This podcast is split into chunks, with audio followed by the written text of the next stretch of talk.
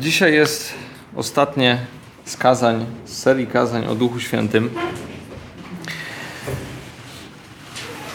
I jest to kazanie, które będzie takim podsumowaniem e, tego wszystkiego, co już wiemy, ale też e, może coś nowego również sobie powiemy.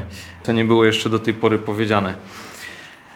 Więc e, tak, na ostatnich kazaniach utrwaliliśmy i poszerzyliśmy trochę może tą wiedzę o Duchu Świętym, która nie zawsze jest prosta i nie zawsze jest jednoznaczna, e, ale jednak myślę, że wszyscy bracia, którzy brali udział w tych kazaniach, bardzo klarownie i dobrze wszystko przedstawili.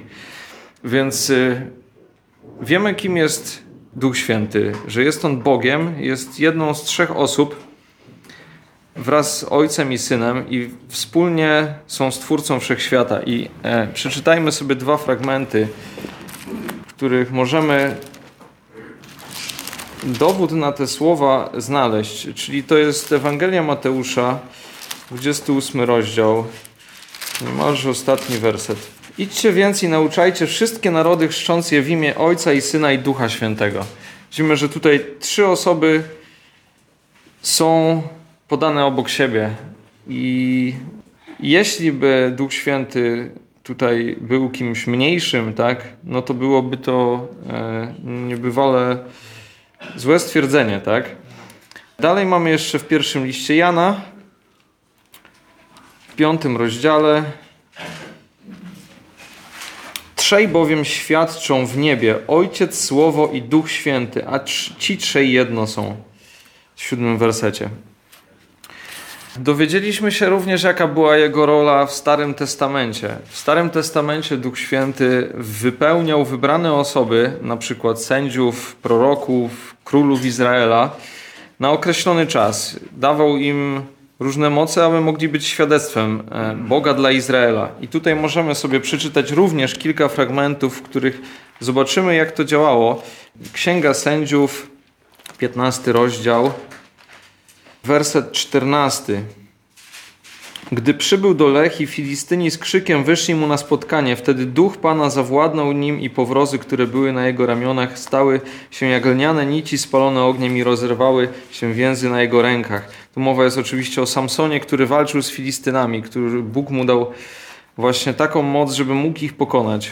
Dalej w pierwszej księdze Samuela w dziesiątym rozdziale, w dziesiątym rozdziale od szóstego wersetu czytamy Wtedy zstąpi na ciebie duch Pana i będziesz prorokował wraz z nim i przemienisz się w innego człowieka. A gdy te znaki spełnią się na tobie, czyń wszystko, co zdoła zrobić twoja ręka, gdyż Bóg jest z tobą. Potem pójdziesz przede mną do Gilgal, a ja przyjdę do ciebie, aby złożyć całopalenia i ofiary pojednawcze. Przez siedem dni będziesz czekał, aż przyjdę do ciebie i pokażę to, co masz czynić. I kiedy odwrócił się, aby odejść od Samuela, Bóg przemienił mu serce na inne, a w tym dniu spełniły się wszystkie te znaki.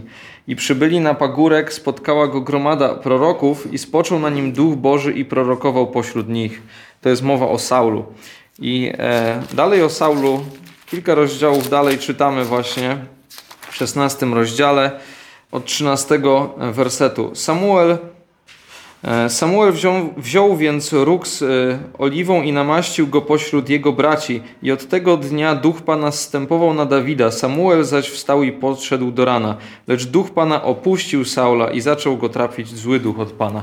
Więc widzimy, że tak mniej więcej e, w tych przykładach możemy zobaczyć w jaki sposób działał Duch Święty w Starym e, Testamencie. I również e, u proroków czytamy, e, to co oni prorokowali, to było słowo od Pana właśnie, czyli, czyli to Duch Święty dawał im to słowo. Ale też dowiedzieliśmy się, jaka jest jego rola w Nowym Testamencie. W Nowym Testamencie rola Ducha Świętego, która jakby zmienia się po dniu pięćdziesiątnicy, jest zgoła inna, ponieważ jest to prowadzenie Kościoła. I Duch Święty działa na wiele różnych sposobów. Pierwszym z takich sposobów jest to, co dzieje się z człowiekiem, kiedy się nawraca. Kiedy się nawraca, Duch Święty działa w człowieku poprzez chrzest. Duch Święty chrzci nas w ciało Chrystusa. Pieczętuje nas i mieszka w nas. I jest to to są to działania niepowtarzalne. One dzieją się w momencie nawrócenia i to czytamy między innymi w Dziejach Apostolskich w pierwszym rozdziale. W piątym wersecie. Jan bowiem chrzcił wodą, ale wy po niewielu dniach będziecie ochrzczeni Duchem Świętym. I to miał na myśli właśnie Jezus, mówiąc właśnie do uczniów o tym chrzcie w Duchu Świętym. O zapieczętowaniu czytamy w liście do Efezjan w pierwszym rozdziale. To między innymi w trzynastym wersecie. W nim i wy położyliście nadzieję, kiedy usłyszeliście słowo prawdy, Ewangelię waszego zbawienia. W nim też, gdy uwierzyliście, zostaliście zapieczętowani obiecanym Duchem Świętym. Czyli tutaj nawet wprost czytamy, że gdy uwierzyliśmy, zostaliśmy się zapieczętowani. I nikt nas nie może odpieczętować, tak? Tylko Jezus Chrystus, baranek. Teraz zamieszkiwanie e, w liście do Rzymian w ósmym rozdziale, w dziewiątym wersecie. Lecz wy nie jesteście w ciele, ale w duchu, gdyż duch Boży mieszka w was, a jeśli ktoś nie ma ducha Chrystusa, ten do niego nie należy. Czyli widzimy, że te trzy działania Ducha Świętego dzieją się w momencie nawrócenia i one są niepowtarzalne i, nie są odwracalne. W żaden sposób. Ale to nie jest wszystko, co Duch Święty czyni dla nas. Są jeszcze inne działania Ducha Świętego. Jest to napełnienie Duchem Świętym. I o tym czytamy e, w Dziejach Apostolskich, w drugim rozdziale, w czwartym wersecie. I wszyscy zostali napełnieni Duchem Świętym i zaczęli mówić innymi językami, tak jak im Duch pozwalał mówić. Tu widzimy taki jeden moment, gdzie właśnie Duch Święty w dniu Pięćdziesiątnicy stąpił właśnie na uczniów. Ale takie też codzienne znaczenie tego napełnienia Duchem Świętym mamy w liście do Efezjan w piątym rozdziale w osiemnastym wersecie jest napisane: A nie upijajcie się winem, w którym jest rozwiązłość, ale bądźcie napełnieni duchem, rozmawiając ze sobą przez psalmy, hymny i pieśni duchowe, śpiewając i grając Panu w swoim sercu, dziękując zawsze za wszystko Bogu i Ojcu w imię naszego Pana Jezusa Chrystusa. Czyli widzimy, że jest tu nakaz dla nas, abyśmy byli napełnieni Duchem Świętym, tak? Abyśmy rozmawiali ze sobą przez psalmy, hymny, pieśni duchowe. Duch Święty ma się w nas radować, tak? Nie możemy go zasmucać. O zasmucaniu też jest mowa w Piśmie Świętym. Są też owoce Ducha Świętego. O owocach Ducha Świętego z kolei czytamy w liście do Galacjan w piątym rozdziale. 22 werset. Owocem zaś ducha jest miłość, radość, pokój, cierpliwość, życzliwość, dobroć, wiara, łagodność, powściągliwość. Przeciwko takim nie ma prawa. A ci, którzy należą do Chrystusa, ukrzyżowali swoje ciało wraz z namiętnościami i porządliwościami. Jeśli żyjemy w duchu, w duchu też postępujmy. Czyli tutaj czytamy o tym, jak duch nas działa, w nas działa, zmieniając też nasz charakter, nasze cechy osobowości. I to są właśnie owoce ducha: miłość, radość, pokój, cierpliwość. I to jest bardzo zauważalna zmiana u ludzi po nawróceniu, tak? To, to, to bardzo łatwo zauważyć. Jeśli ktoś był osobą, która łatwo się gniewała, można odnaleźć w niej tą przemianę, że, że, że jest ona bardziej łagodna. Jeżeli była to osoba, która nienawidziła wielu rzeczy, również tutaj będzie łatwo zauważalna ta zmiana, zmiana osobowości tego, tego człowieka. Jeżeli ktoś był przepełniony strachem, będzie, będzie pełny pokoju. I ostatnim takim działaniem ważnym właśnie Ducha Świętego są, są dary.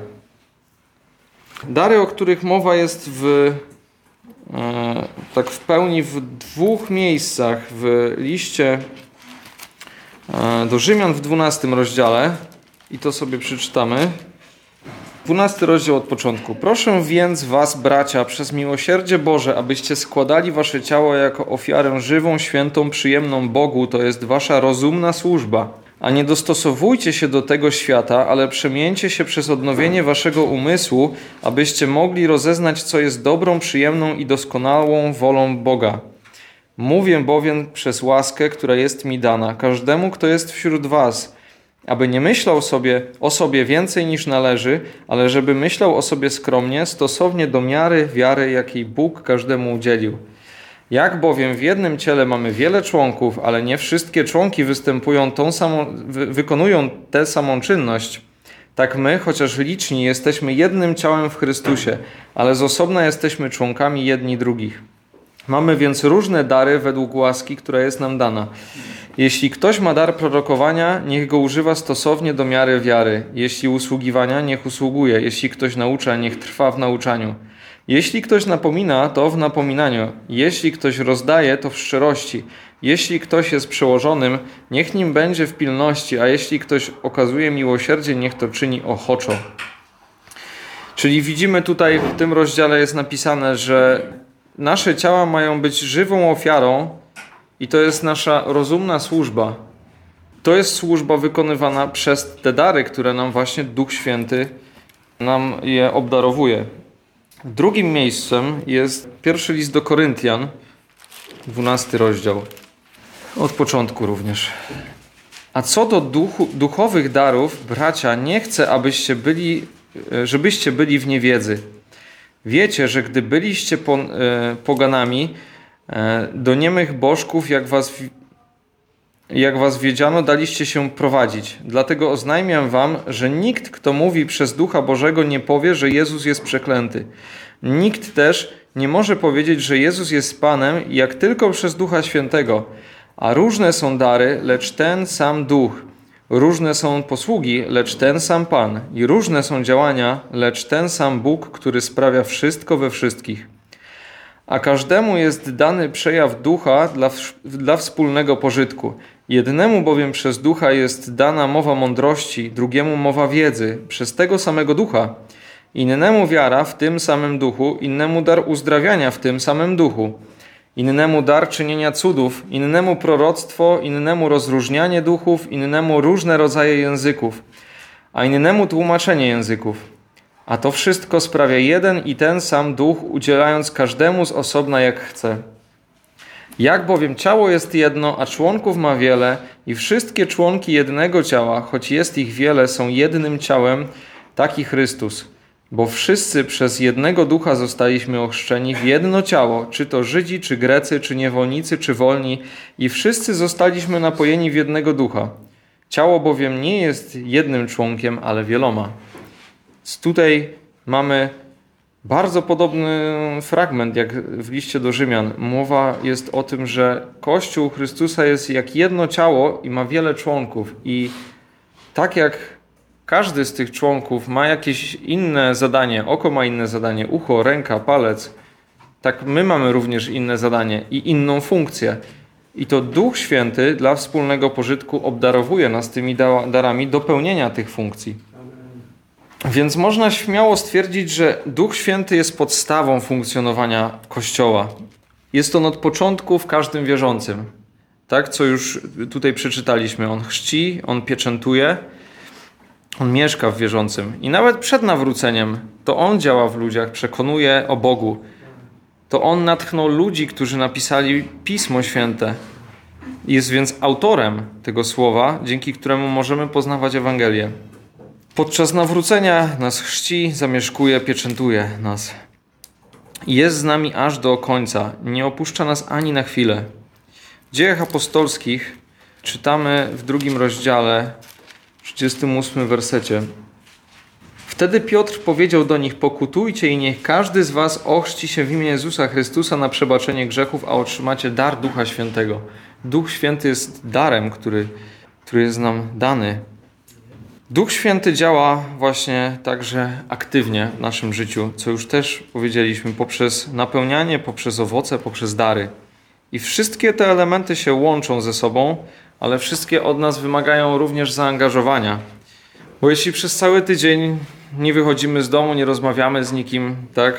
Nie czytamy Biblii, nie modlimy się i tylko w niedzielę przyjdziemy i siedzimy na krześle, tak? Słuchamy. To w jaki sposób można mówić o zaangażowaniu? No nie jest to żadne zaangażowanie, bo do czegoś takiego nas Chrystus nie zachęcał. I w jaki sposób my chcemy być napełniani Duchem Świętym, jeśli nie przynosimy owoców, a jak mamy przynosić owoce, jeśli nie znamy swoich darów i nie korzystamy z nich.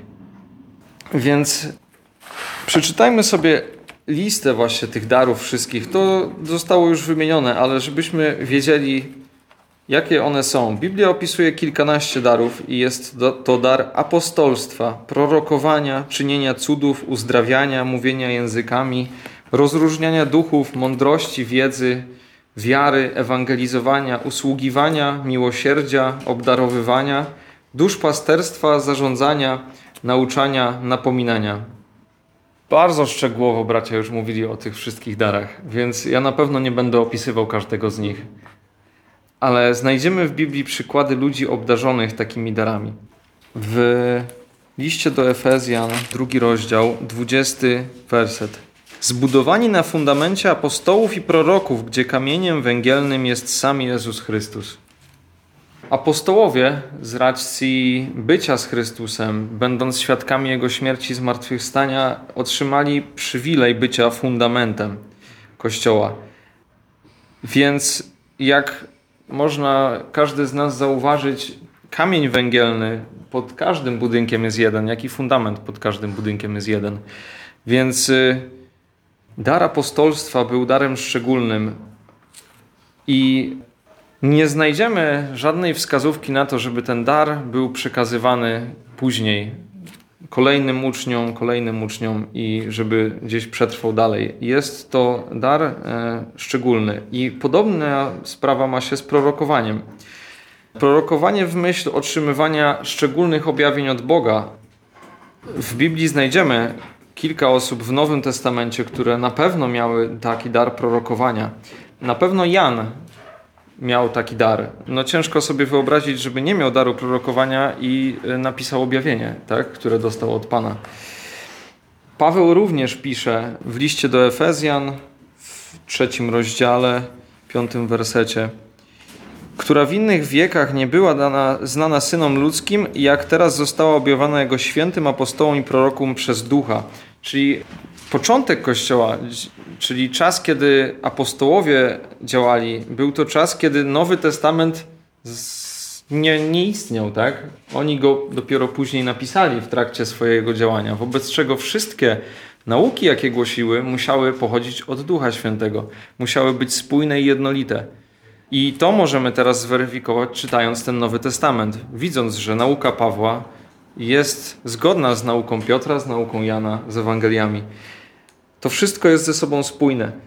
Czytamy też w wielu miejscach, że Piotr, na przykład Piotr, miał dar czynienia cudów, uzdrawienia, mówienia językami. To czytamy w dziejach apostolskich w trzecim rozdziale, szósty werset. Wtedy Piotr powiedział: Nie mam srebra ani złota, lecz co mam, to ci daję. W imieniu Jezusa Chrystusa z Nazaretu wstań i chodź. A ująwszy go za prawą rękę, podniósł go i natychmiast wzmocniły się jego nogi i kostki. A on zerwał się, wstał i chodził Wszedł z nimi do świątyni, chodząc, skacząc i chwaląc Boga. W piątym rozdziale od dwunastego wersetu czytamy: A przez ręce apostołów działo się wiele znaków i cudów wśród ludu, i byli wszyscy jednomyślnie w przedsionku Salomona. I z pozostałych nikt nie śmiał się do nich przyłączyć, ale ludzie bardzo ich wychwalali. Przybywało też Panu mnóstwo wierzących mężczyzn i kobiet, tak, że nawet na ulicę wynoszono chorych i kładziono ich na noszach i posłaniach, aby przynajmniej cień przechodzącego Piotra padł na niektórych z nich. Schodziło się też z okolicznych miast do Jerozolimy mnóstwo ludzi przynosząc chorych i dręczonych przez duchy nieczyste, a wszyscy zostali uzdrowieni. Czyli widzimy, że to był szczególny czas bo apostołowie mieli być świadectwem działania Boga. E, I oni mieli założyć Kościół, i dlatego te szczególne dary, e, czyli czynienia cudów, uzdrawienia, mówienie językami, właśnie przez nich tak licznie były e, czynione, te, te, te, te cuda. Ale czy dzisiaj potrzebujemy w ogóle o takie dary zabiegać? Czy w dzisiejszym czasie są one potrzebne w Kościele? W czasach apostołów właśnie Kościół był dopiero budowany. I pierwsi uczniowie Chrystusa rozeszli się po świecie, głosząc Ewangelię, będąc narażeni na niebezpieczeństwa w świecie, gdzie nie było telefonów, GPS-a, translatorów na telefonach, szpitali, karetek, ale przede wszystkim nie mieli Biblii. Nie mieli Biblii jako spisanego też Nowego i Starego Testamentu, więc oni potrzebowali tych szczególnych darów, żeby czynić tą posługę. Potrzebowali daru języków, żeby porozumieć się z ludami, do których przychodzili i nie byli w stanie się porozumieć, tak? Potrzebowali daru ewangelizowania, żeby bezpiecznie podróżować do dalekich krain. I aby mieli autorytet Bożych posłańców. Dziś, mając tysiące zborów i miliony chrześcijan, prawdopodobnie każdego znanego języka i narodu, niekoniecznie możemy potrzebować tych samych darów. Dzisiejszy świat to nieco inne realia niż e, realia pierwszego kościoła. Więc mając Biblię i lokalny zbór, e, możemy od tego miejsca zacząć wykorzystywać nasze dary. Więc pozostałe dary, które są wymienione, są potrzebne i żeby je poznać, tak, czy mamy taki dar, no musimy się w jakiś sposób zaangażować i wychodzić z miejsca, z którego jest nam wygodnie, do miejsca, w którym możemy być przydatni. No i Czyli jak nie wiemy, czy mamy dar nauczenia, nauczania, to możemy zawsze spróbować się przygotować. Na przykład z, wiemy, co jest na następnym studium biblijnym w środę. Przygotujmy się, zabierzmy głos. Może się okazać, że to, co powiemy, e, w wielu osobach e, da zrozumienie tego, czego nie, nie rozumieli do tej pory. Jeżeli tego nie spróbujemy, to się nie dowiemy. Jak nie wiemy, czy mamy dar, dar miłosierdzia, jak inaczej niż rozmawiając z ludźmi? Mamy społeczność tutaj, możemy rozmawiać, może sama rozmowa będzie pomocna. Ludzie zazwyczaj, przynajmniej w zborze, bo może gdzieś indziej jest inaczej, ale y, no nie, nie, nie obnoszą się ze swoimi problemami, tak? Nie, nie jest tak, że, że człowiek podejdzie i ktoś od razu go czymś zarzuca. Najpierw trzeba z tą osobą nawiązać jakąś relację, kontakt i wtedy dopiero człowiek się otwiera. Więc no bez y, rozmowy z, z, ludźmi, bez chęci wysłuchania drugiej osoby, nie jesteśmy w stanie stwierdzić, czy mamy taki dar miłosierdzia, czy jesteśmy w stanie pomóc danej osobie, okazać jej jakieś współczucie, tak?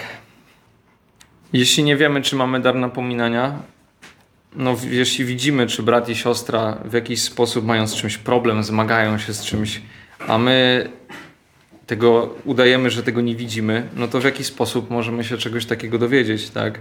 Może się okazać, że y, ten brat lub siostra mogą żyć w nieświadomości, że coś złego robią, jeśli im nie zwrócimy na to uwagi. I oczywiście to też powinno być zachętą. Ten dar napominania to jest też dar zachęcania. No i są dary, które można prosto zauważyć, czy ktoś je posiada, czy nie, ale niektóre są trudniejsze, tak? A może nawet niemożliwe, żeby u samego siebie zauważyć, że, że, że Duch Święty mnie obdarzył jakimś darem. No i dlatego dobrze, że mamy zbór, mamy braci i siostry, którzy mogą to zauważyć. Widzisz, że jakiś brat jest bardzo żywiołowy, ale nie wie, co ma robić. Możliwe, że po prostu trzeba go nakierować we właściwą stronę, tak? Może ma dar usługiwania, tak? Ale o tym nie wie. Wielu kaznodziei na przykład nie stałoby w ogóle i nie nauczało, gdyby ktoś ich do tego nie zachęcił. Nie powołał, tak? Tutaj duża rola jest w starszych zborach, tak? Starszy zboru jest osobą, która może zauważyć, że ktoś może mieć taki dar.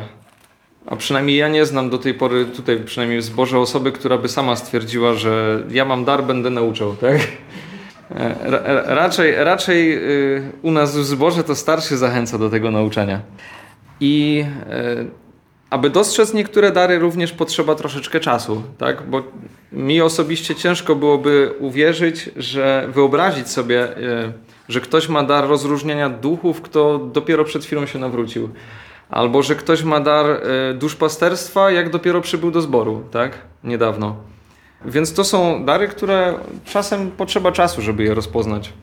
Ale najważniejsze jest to, że Duch Święty sam wie, kiedy jaki dar jest w zborze potrzebny i On tym wszystkim dowodzi, można powiedzieć. Wie, kogo obdarować. I nie można mu nakazać sobie dać jakiś dar, tak?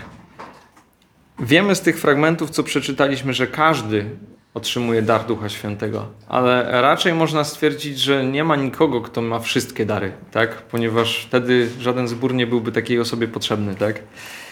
I z, z tego, moim zdaniem, ja uważam, że najlepszym sposobem na odkrywanie swoich darów jest służba w zborze, tak? bo do tego one też służą. Nie możemy liczyć na to, że, że, że Duch Święty nam gdzieś któregoś ranka powie: Ty masz dar ewangelizowania, więc idź ewangelizuj, tak? Bo to jest takie bierne czekanie, tak? Aż Bóg nas, nas za nas coś zrobi, tak? A to leży w naszych możliwościach, tak? Bóg nas uzdalnia, a my mamy z tego korzystać, aby budować Kościół. W Biblii właśnie tak to działa. W Nowym Testamencie czytamy w wielu miejscach, że uczniowie, ludzie odkrywali swoje dary poprzez właśnie służbę, poprzez właściwą reakcję na to, w jakiej sytuacji y, zostali postawieni. Tak jak Filip nauczający E- Etiopczyka, tak? Tak jak Paweł, który jeździł przez cały znany świat, tak? Ewangelizując, zakładając zbory. E, I możemy to też dostrzec przez charakter niektórych tych darów. Wiara, służba, mądrość, ewangelizacja, miłosierdzie, obdarowywanie. Nie wydaje się, żeby to było coś szczególnego, tak? Wydaje się, jakby to były cechy każdego chrześcijanina. Więc jeśli to czynimy przy każdej sposobności, może się okazać, że mamy do tego szczególny dar. Zachęcam więc, żeby służyć ochoczo, służyć ochoczo, żeby sprawdzać siebie, zachęcać innych, a Duch Święty pokaże nam, czego potrzebujemy. Przeczytajmy sobie jeszcze na koniec list do Koryntian, pierwszy, dwunasty rozdział, dalszą część, czyli od 15 wersetu tego rozdziału 12. Gdyby noga powiedziała, ponieważ nie jestem ręką, nie należę do ciała, czy dlatego nie należy do ciała? A gdyby ucho powiedziało, ponieważ nie jestem okiem, nie należę do ciała, czy dlatego nie należy do ciała? Gdyby całe ciało było okiem, gdzież byłby słuch? A gdyby całe było słuchem, gdzież powolnienie? Lecz Bóg umieścił członki w ciele, każdy z nich tak, jak chciał. Gdyby wszystkie były jednym członkiem, gdzież byłoby ciało? Tymczasem wiele jest członków, lecz jedno ciało. Nie może więc oko powiedzieć ręce: Nie potrzebuję ciebie, albo głowa nogą: Nie potrzebuję was. Przeciwnie, o wiele bardziej potrzebne są te członki ciała, które wydają się najsłabsze, a te, które uważamy za mało godne szacunku, tym większym otaczamy szacunkiem, a nasze wstydliwe członki otrzymują większe poszanowanie. Natomiast nasze przyzwoite członki tego nie potrzebują. Lecz Bóg tak ukształtował ciało, że dał członkowi, któremu brakuje czci, więcej szacunku, aby nie było podziału w ciele, ale żeby członki jednakowo troszczyły się o siebie nawzajem. Tak więc, jeśli jeden członek cierpi, cierpią z nim wszystkie członki, a jeśli jeden członek doznaje czci, radują się z nim wszystkie członki. Wy zaś jesteście ciałem Chrystusa, a z osobna członkami. A Bóg ustanowił niektórych w kościele najpierw jako apostołów, potem proroków, po trzecie nauczycieli, potem cudotwórców, potem dary uzdrawienia, niesienia pomocy, rządzenia, różne języki. Czy wszyscy są apostołami? Czy wszyscy prorokami? Czy wszyscy nauczycielami? Czy wszyscy cudotwórcami? Czy wszyscy mają dary uzdrawiania? Czy wszyscy mówią językami? Czy wszyscy tłumaczą? Starajcie się usilnie o lepsze dary, a ja wam wskażę drogę jeszcze doskonalszą. Amen.